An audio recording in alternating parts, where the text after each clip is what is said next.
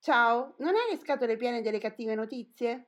Cercando di restare in contatto e prendendo spunto dal progetto 100 Happy Days, abbiamo deciso con pochi mezzi e tanta buona volontà di condividere solo cose belle. Chi siamo noi? Un gruppo di lettori che partecipano a gruppi di lettura di Casa Serio Editore e in giro per il web. Benvenuti!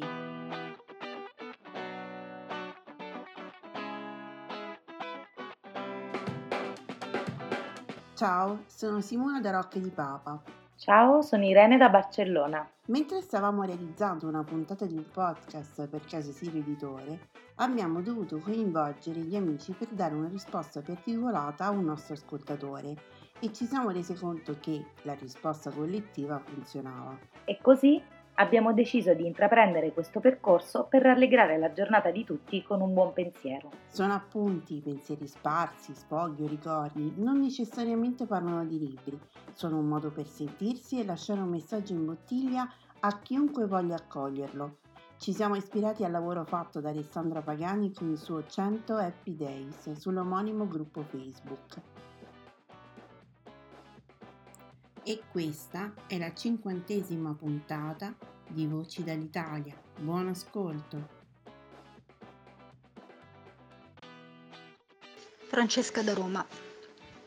Pensavo alla risposta uh, da dare ad Alessandro a proposito dei classici, dei classici mai letti, non ancora letti. Uh, per me uno fra questi è quello uh, che mi guarda da lontano, anche con severità, dall'alto dello scaffale dove lo, lo conservo è alla ricerca del tempo perduto. Una lettura mm, che un po' mi intimorisce e che non ho ancora avuto abbastanza voglia di affrontare, eh, di affrontare da sola. Penso a Marina che forse l'ha eh, completata, ci penso con ammirazione a questa capacità. Non sono tanto le, il numero di pagine o come dire le, eh, l'imponenza di questa lettura, ma, ma il fatto di eh, a volte non essere pronti ad essere del tutto eh, travolti, del tutto inglobati da una lettura di, un, di, un, di, di, libri di questo tipo che sono solitamente totalizzanti, che richiedono la tua attenzione fino in fondo, che esigono il tuo tempo fino all'ultimo, fino all'ultimo minuto. Ho avuto di recente esperienze di lettura di di classici, di un classico moderno per me che è, è Infinite Jest e devo dire che lì l'elemento eh, della condivisione di questo percorso, noi l'abbiamo chiamato Maratona Jest, eh, è stato di grandissimo, di grandissimo aiuto. Quindi penso che i grandi classici, soprattutto quando eh, richiedono un tempo di lettura molto consistente, sarebbe bello affrontarli con una compagnia eh, e con compagni di lettura con i quali ci si sente in sintonia. Un saluto. Ciao, sono Alessandra e questi sono i 100 Happy Days. Ogni giorno, per 100 giorni, troviamo insieme qualcosa per cui essere felici e grati nel qui e ora.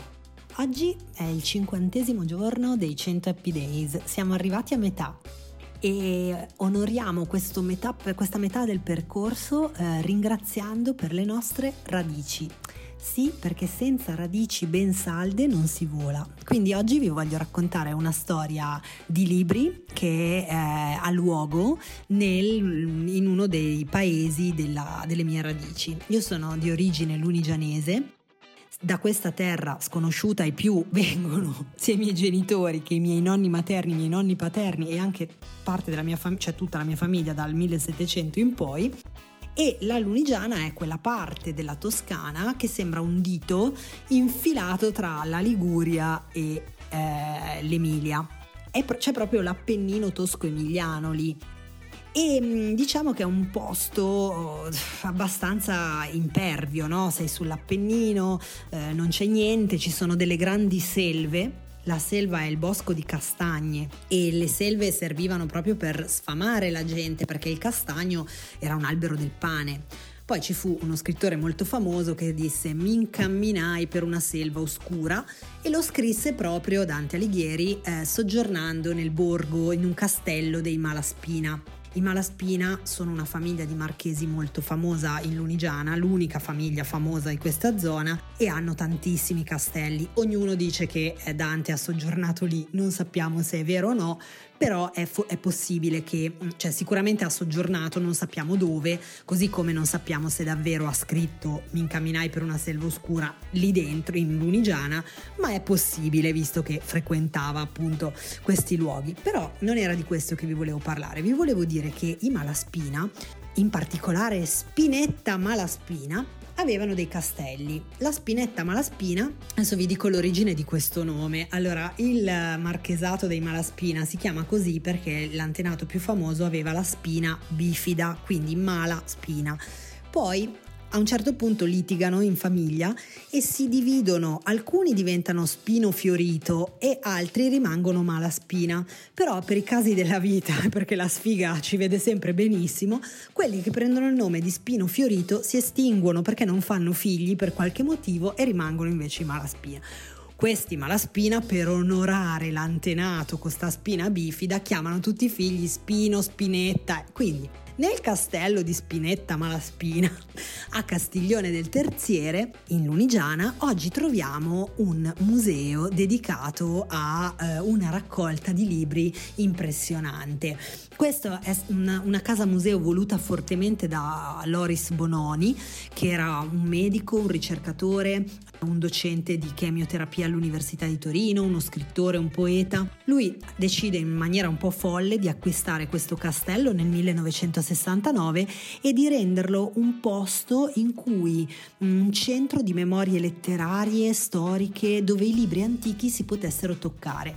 Infatti eh, lui ha per esempio una serie di prime edizioni, libri preziosi molto rari, anche lettere, per esempio ce n'è una struggente di Leopardi al suo amico Carlo Pepoli, dove descrive il suo curriculum vitae Leopardi, pensate un po', e in pratica Bononi diceva io voglio ricreare un luogo della memoria dove riportare i ricordi della mia gente e della mia terra, perché ricordare è un atto di civiltà, perché ricordare deriva da cor cordis, gli antichi pensavano che la memoria fosse fosse nel cuore. E lui dice questo lembo di terra inaridito da secoli di emigrazione è vero, quindi lui fa un regalo enorme a tutti i lunigianesi, per esempio altri libri mh, mm, che ci sono lì sono prime edizioni di eh, Foscolo, eh, ci sono veramente delle prime edizioni famosissime eh, di Verga, Petrarca, Dante, Boccaccio, poi ci sono i Promessi Sposi. E poi ecco una cosa famosissima sono gli incunaboli stampati da Jacopo di Fivizzano.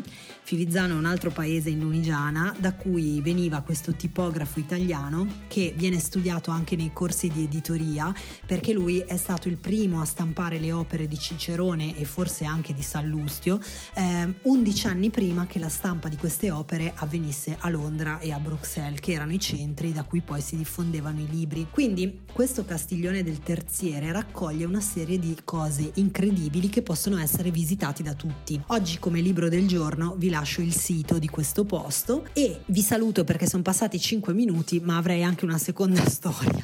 Ciao a tutti, a domani. Un abbraccio. Ciao, Massimo da Roma. Oggi è una puntata speciale.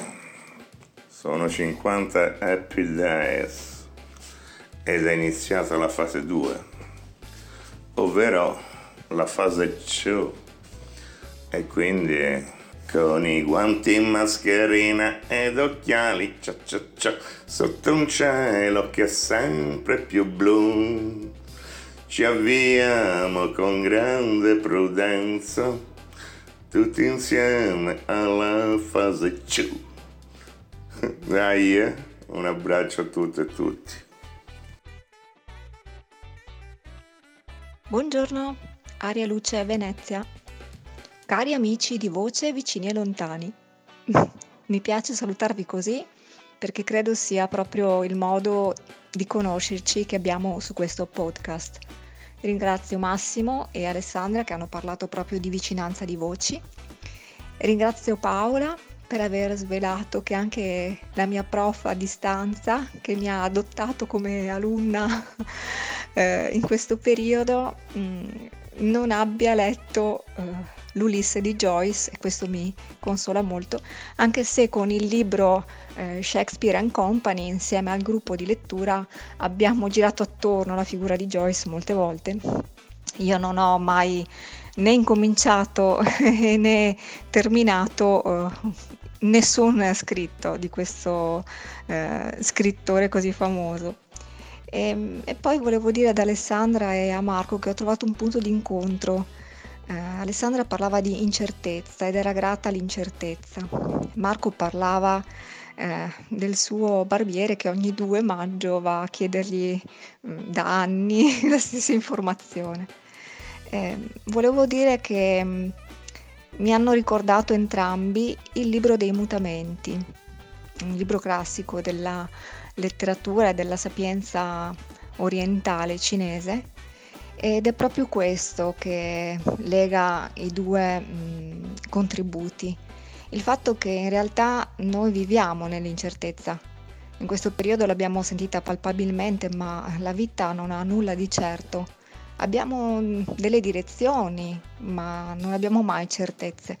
Ed è per questo che siamo um, costretti talvolta a costruircene attorno ed è per questo che il barbiere di Marco chiede ritualmente tutti i 2 maggio, ma non ci sono questi giornali, non c'è niente, ma neanche il Roma, perché è una specie di ritualità che ci conforta e che ci fa uh, sentire in qualche modo certi e non precari su questa esistenza. E quindi sì, siamo grati all'esistenza con tutte le sue incertezze. I veneziani, eh, porto sempre l'esempio mio, ma non perché voglio essere più brava, ma perché è l'unica eh, realtà che conosco, i veneziani lo sanno che il mare e la navigazione per mare non ha nulla di certo. E quindi grazie all'incertezza proseguiamo barra dritta avanti tutta duri banchi Ciao, sono Marina, sempre da Roma. Per rispondere alla curiosità che ha avuto due podcast fa Alessandra a proposito dei libri famosi ma mai letti, eh, sì, sicuramente ne ho diversi che aspettano una lettura. Io penso prevalentemente ai classici perché sembrano quasi delle occasioni perdute, anche se poi di fatto non lo sono. Io per esempio come Alessandra non ho mai letto Via col vento, ne conosco la storia anch'io perché l'ho vista in televisione, quindi la rappresentazione cinematografica, ma dal punto di vista narrativo non ho mai letto il romanzo. Non ho mai letto La Certosa di Parma, per esempio di Stendhal, L'Ulisse di Joyce, sono tutte letture un po' pesanti che non ho voluto affrontare, ma chissà, magari in futuro. Del resto, appunto, i classici sono intramontabili e si può sempre rimediare. Eh, rilancio con i libri letti, ma di cui non si ricorda più nulla. Io per esempio ho dei libri che mh, mm, ho letto in, in, epoca giurassica, forse alle scuole medie ho letto i primi che I Miserabili, eh, ho Papagoriò di Balzac, ricordo una lettura bellissima di cui però non ricordo nulla. Ecco, molti ho dovuto rileggerli per questo motivo, chissà che non, non mi ritorni il desiderio di, di, di mettermi in mano nuovamente questi testi letti ma purtroppo dimenticati. Invece cambiando discorso, chiusa questa parentesi, a proposito delle incertezze eh, che viviamo in questo momento storico e soprattutto da ieri, da quando è stata aperta questa nuova fase, la famosa fase 2 della pandemia, Ecco, noi stiamo vivendo in un'incertezza continua, i nostri figli continuano a farci domande, continuano a chiedere permessi di fare questo e quello e quest'altro e noi siamo un po' spiazzati. Per esempio uno dei due figli vorrebbe rivedere la, la, la sua ragazza e l'altro vorrebbe andare a suonare al parco e tra l'altro vorrebbe anche andarci in macchina perché è un neopatentato e quindi vorrebbe andare con un amico a suonare la chitarra. Ora il nostro Bo è grande quanto un castello perché il decreto vorrebbe essere preciso in molti punti è tutto fuorché è chiaro e io credo anche che questo cambiamento che si aspetta forse per qualche categoria di persone ci sarà ma per noi no rispetto alla fase 1 allora, la fidanzatina di mio figlio, hanno entrambi 17 anni, sicuramente non è un congiunto. Dunque, i due continueranno a non vedersi, a meno che per esempio non decidano di andare a correre al parco e di incontrarsi del tutto casualmente. Chissà, se dovesse accadere una cosa del genere, ecco, questo potrebbe essere un escamotage, ma si dovrebbero considerare fuori legge, per esempio. E così come è certo che l'altro figlio non può portare nessuno in macchina, ok? Però al parco può, andare solo per suonare o al parco si può andare solo per fare attività sportiva. Allora anche lì l'escamotage quale potrebbe essere? Vestito in tutta da ginnastica con la chitarra a tracolla, non si sa mai, dice ma io in un momento di tra una, una corsetta e l'altra prendo una pausa e strimpello con la chitarra, non lo so, cioè ancora un'altra domanda che ci siamo posti, eh, poi ce ne sono tantissime ovviamente che, che, che, creano questo disagio, cioè io posso andare a fare una passeggiata al Colosseo per esempio, mm, forse no, cioè sicuramente no, o forse sì, boh. ma se, se, vado per esempio in tuta e anche lì scarpe, con le scarpe di ginnastica, se qualcuno mi ferma posso sempre dire che, che so, mi piace allenarmi in mezzo alla storia di Roma, cioè io parto da qua 10 km, sono un atleta per dire e arrivo tranquillamente a corsa al Colosseo, ma può essere, posso farlo? Boh, non lo so, non credo. Diciamo che queste incertezze sono eh, veramente un, un deterrente per tante, per tante cose, soprattutto per non lo so, credo che non, non sia facile, ecco, vedere eh, una, una, luce in fondo al tunnel con queste premesse. Cioè io continuo a chiedermi, ma dove andremo? Ma dove andremo ancora? Ciao, sono Maria da Roma. Quando nasce una storia d'amore è sempre una cosa gioiosa e nessuno più bravo secondo me di Guido Catalano a descrivere proprio l'inizio di un amore.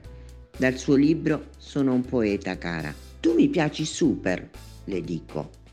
Tu mi piaci mega, mi dice. Allora ci piacciamo ultra, le dico.